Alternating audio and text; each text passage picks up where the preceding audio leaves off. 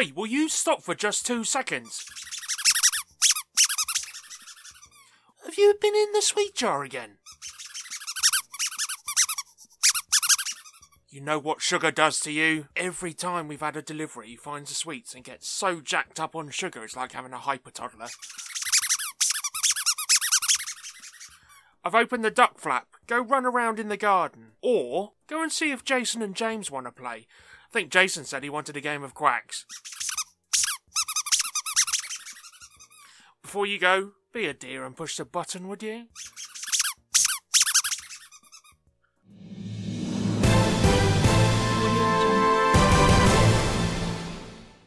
A new racing board game is set to hit the shelves soon, inspired by the popular science fiction universe Infinity.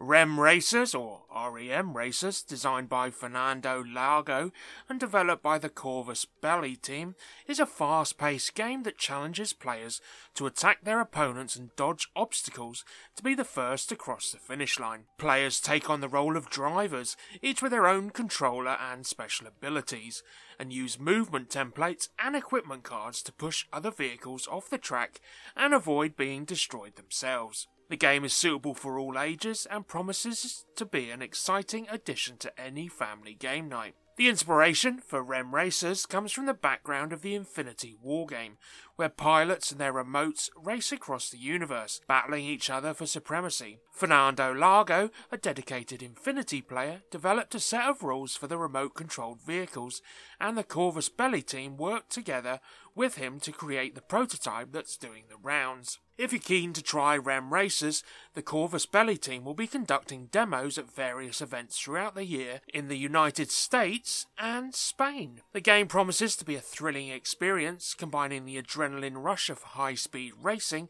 with the strategy and tactics of tabletop gaming. A new slate of board games coming this spring as part of this year's centenary celebration, Disney 100. In Disney Animated Game, it sees you become one of Disney's top producers as you work together to bring the animated Disney classics to life, whilst Disney villains work against you by rushing your deadlines and just being a general pain. Working together with your team as part of a world famous animated studios will be key to your success. The classic Disney villains also get their own game as they take over the classic party game of Spoons in Disney Villains Sinister Spoons. Players a character like Jafar, Maleficent, and Captain Hook in what promises to be a fiendish frenzy.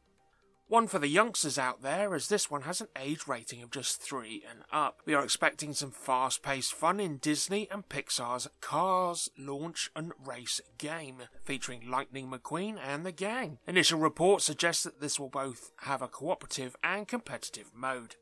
Not to miss out, especially on his 100th birthday, is the Disney classic Steamboat Willie as he gets his very own set in the Something Wild game collection. Something Wild Disney Mickey Mouse card game, Steamboat Willie, to give it its full title, sees you get ready and whistle the classic Steamboat Willie theme tune. Mickey holding Steamboat Willie's ship wheel makes for a fantastic Funko Pop figure in its own right. Never mind the musical critters and cows who will be appearing on playing cards. More details of the Disney 100 releases are sure to follow up before the game's final releases this spring, but there's definitely a lot for Disney fans to look forward to and not just on our tables.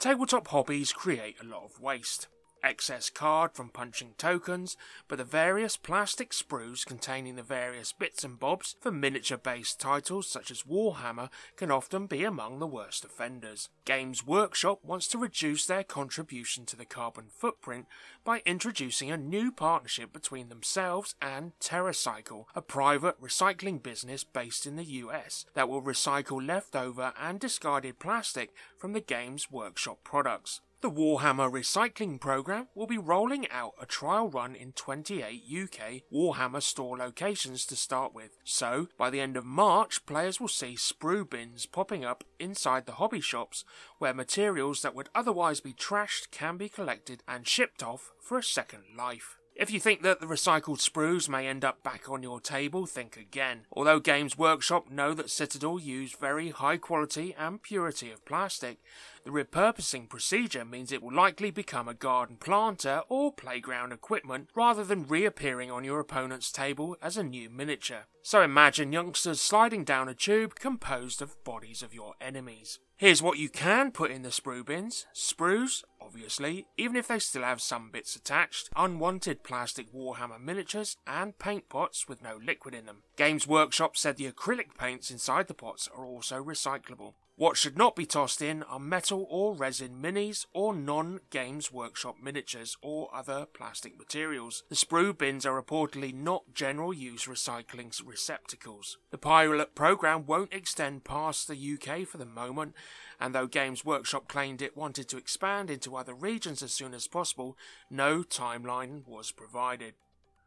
It's not even April, and I'm sure this is a wind up, but here goes a new expansion for Catan, entitled Catan Soccer Fever, invites players to score goals to win more victory points. Despite the core tabletop title taking place in an alternate world set sometime in the past, Catan Soccer Fever proposes that the colonialists settling on the board game's island have an intense love of the sport. The new expansion will see players engaging in a series of football matches taking place across the island. Every time a player constructs a settlement or city, the group compete in a heavily abridged game of football. Playing the football game has players attempting to score a goal by flicking a spherical token that has multiple sides to it. Should the scoring player land their token into the goal, colour side up, then they have scored a goal. Whichever player has the most goals at the end of the match will acquire various benefits that they can use within the wider game. Soccer Fever will have players competing in football matches throughout the family board game, with players needing to take note of the winner of each one. The player who is at the top of the league table will also win a number of victory points, which will go towards their overall total and assist them in winning the game.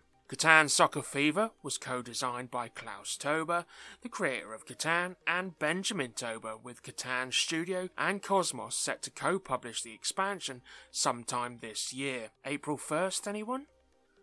Late last year, a game entitled Line Dice was released by publisher Sunny Bird. The backgammon style design is from Yoshihisa Itsubaki, who is probably best known for Streams, which has had several licensed versions released since the game's 2011 debut. In Line Dice, your goal is to reach the finish line first with your six dice.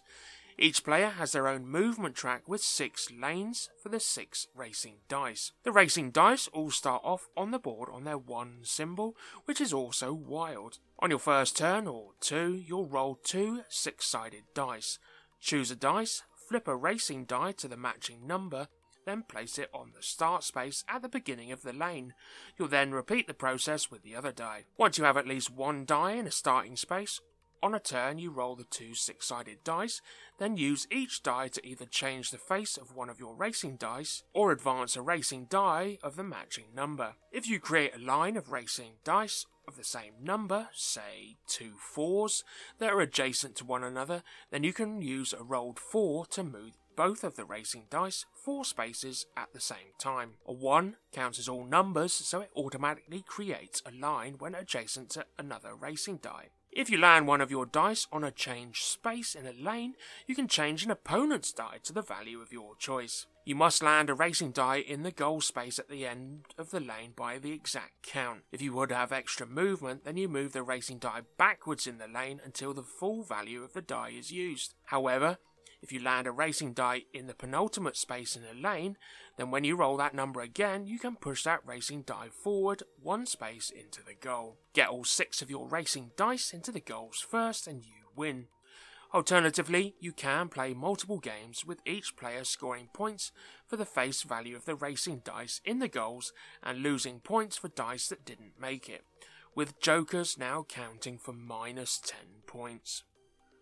Sarah Shipp is a first time designer whose debut game, Deadly Dowagers, has just been released by publisher Sparkworks. While Deadly Dowagers is Sarah Shipp's first published design, she's been blogging about board game design theory from a fine arts perspective since 2019 on her Shipboard Games blog and has lots of other interesting work over on there too. Deadly Dowagers is a game of marriage, murder, and money. You compete with the other lovely ladies in your town by strategically growing your dowry, while being careful not to gain too much infamy, or the Duke may pass you up over another. You play as a middle class Victorian woman who would kill to be a duchess.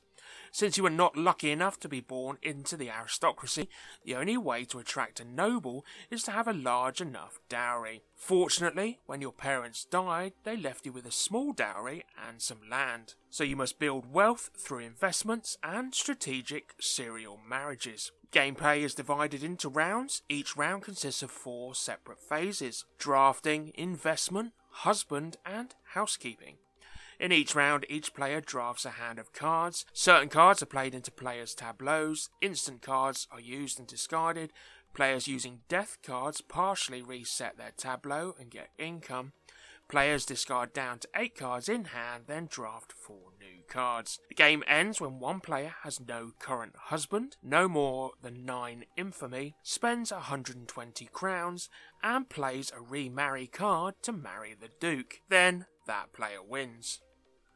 Magic the Gathering is gearing up for its most ambitious Universes Beyond release when it crosses over with Lord of the Rings later this summer.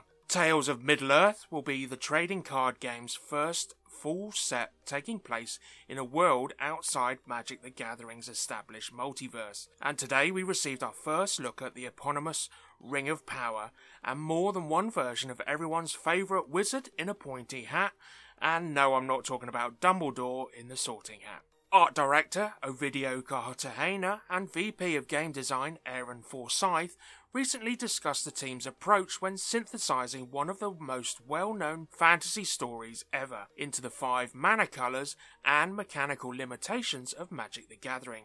Their insights accompanied two revealed cards demonstrating some key mechanical insight alongside the now expected showcase frame treatment. The One Ring, which Frodo carries from the Shire to the fires of Mount Doom, will appear in full glory on its own card, and is appropriately powerful. The Undestructible, legendary artifact provides its caster protection from everything until their next turn, as long as it was cast and not tutored out or otherwise sneaked onto the battlefield. It then draws cards when tapped equal to the number of burden counters, but also drains that much life from its controller. This dual-edged sword mirrors the manipulating effects the One Ring displays on Smeagol, Frodo, and other bearers. Gandalf's card will actually be one of at least three versions of the wizard to appear in the set, an intentional choice that allowed the designers to portray central characters at different points in the narrative. The doting Grey Wizard is maybe the best example, as his death and eventual rebirth as Gandalf the White marks a drastic change in both his demeanour and function within Tolkien's story. That shift is translated through the artwork for the as yet unrevealed card, though the interview heavily suggests its colour identity will match its title. Not so for Gandalf the Grey, whose card bears a dual red and white mana coloration and abilities befitting the archetypal fantasy wizard. Anytime Gandalf's controller casts an instant or sorcery, they may choose from among four options. Tap or untap one permanent, deal 3 damage to each opponent, copy a spell they control, or put Gandalf on the top of its owner's library. All four abilities can only be chosen once, which means Gandalf, in Aaron Miller's artwork, must exit the battlefield before pulling again from his bag of tricks. Much like the book, Gandalf the card has an exit and return backed into its very nature. One more Gandalf is likely to appear given Dimitri Burmak's teased artwork titled Gandalf, Friend of the Shire, but we know for sure that Gandalf the Grey can pop up bearing Tales of Middle-earth showcase frame treatment. Cartagena said the stylized treatment, which depicts the wizened member of the Fellowship's fateful battle and fall against the Balrog is meant to communicate what's happening inside the ring. Hence, the circular frame and ancient elvish text. Characters printed in this style will reportedly be captured in a moment of internal struggle or hardship.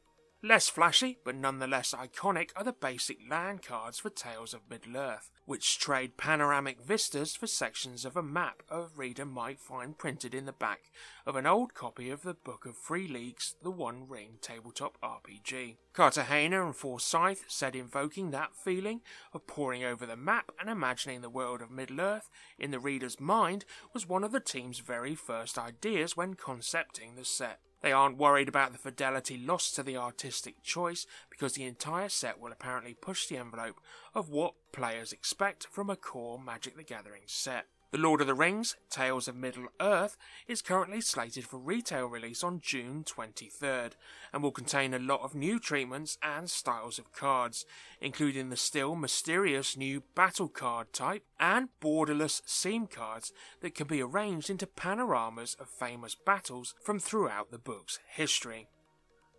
And we move on to the Board Game Geek Top 5 Hotness. So the games on the list may already be out, due to come out, or crowdfunding at the moment. It tends to be a list of games on what people are searching for over on Board Game Geek right now, but it does change a lot. So on to this week's top 5 games making their waves as of recording. In 5. Ark Nova returns to the top 5. Why? We know Aquarius, the expansion for the sea animals, isn't due till later this year, so peeps must be gearing up. In 4. Frosthaven makes its return to the top 5. The chilly sequel to Gloomhaven is just the gift that keeps on giving. In 3. Hegemony, or Hegemony, Lead Your Class to Victory, to give it its full title, jumps straight into the top 5. Hegemony sees you simulate a whole contemporary nation and its class system in this asymmetric, politico economic Eurogame from Hegemonic Project Games. In 2. We've talked about it already, and I still think Brian's pulling my leg, but Catan Soccer Fever scenario sits here at number two. In one. Star Wars the deck building game maintains its hold on the top of the BGG top 5 hotness list. I think this is the game we're looking for. And over to crowdfunding, and well, you heard them chatting to Jason and James last week. We briefly mentioned them too, but Pearl and Amar's game, Cake of Doom, is now live on Kickstarter, and as of recording, still needs a little push to make it to their funding goal. If you didn't catch the interview with them last week, why not?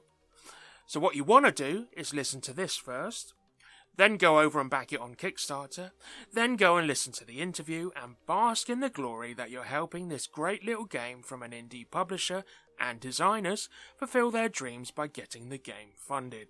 So, what is Cake of Doom?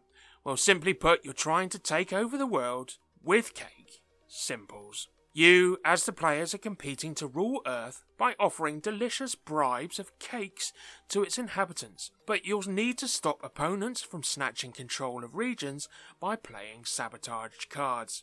Remember, you'll want to keep the relatively rare block sabotage cards in hand to guard against rivals preventing you from a successful bribe. Other mischief cards can be used to take a card from the discard pile or steal a card from another player. And just because you've won control of a region doesn't mean you'll get to keep it. A player can always target a region under another player's control just so long as they can outbribe them. Cake of Doom is a casual, light-hearted game of cakes and aliens with a jokey theme and artwork. It's perfect for non-gamers, casual groups, family, or as a palate cleanser for games night. Let the bribery and sabotage begin. Pledge levels start at just £2 for access to the Pledge Manager and a print and play version of the game. Physical copies of the game start at just £20 for the Novice Baker Pledge, which includes the game, access to the Pledge Manager, and the print and play. The Cake Enthusiast Pledge gets you the game, a playmat, Pledge Manager access, and print and play, and this is just £36. Or if you'd like to design one of the cards yourselves, then you can back at £125. That gets you everything I've just mentioned and gets to design either a cake, sabotage, or alien card. A couple more pledge levels aimed at retailers for multiple copies are there too, but I'll let you find those for yourselves. The project, as of recording, has passed its halfway mark, but still needs your help. The project is live now, over on Kickstarter, and runs through to the 31st of March.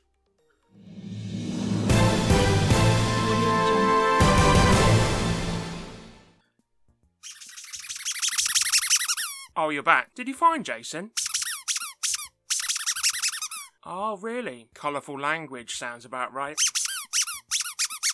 Well, I don't know that one. We'll have to ask him what it means. So you've calmed down a bit now, have you? Ah, good. Right. Before you crash out, say goodbye to everyone. And it's a goodbye from me. Keep safe, meeples. Keep those dice rolling, the cards shuffling, and we'll be right here for you next week.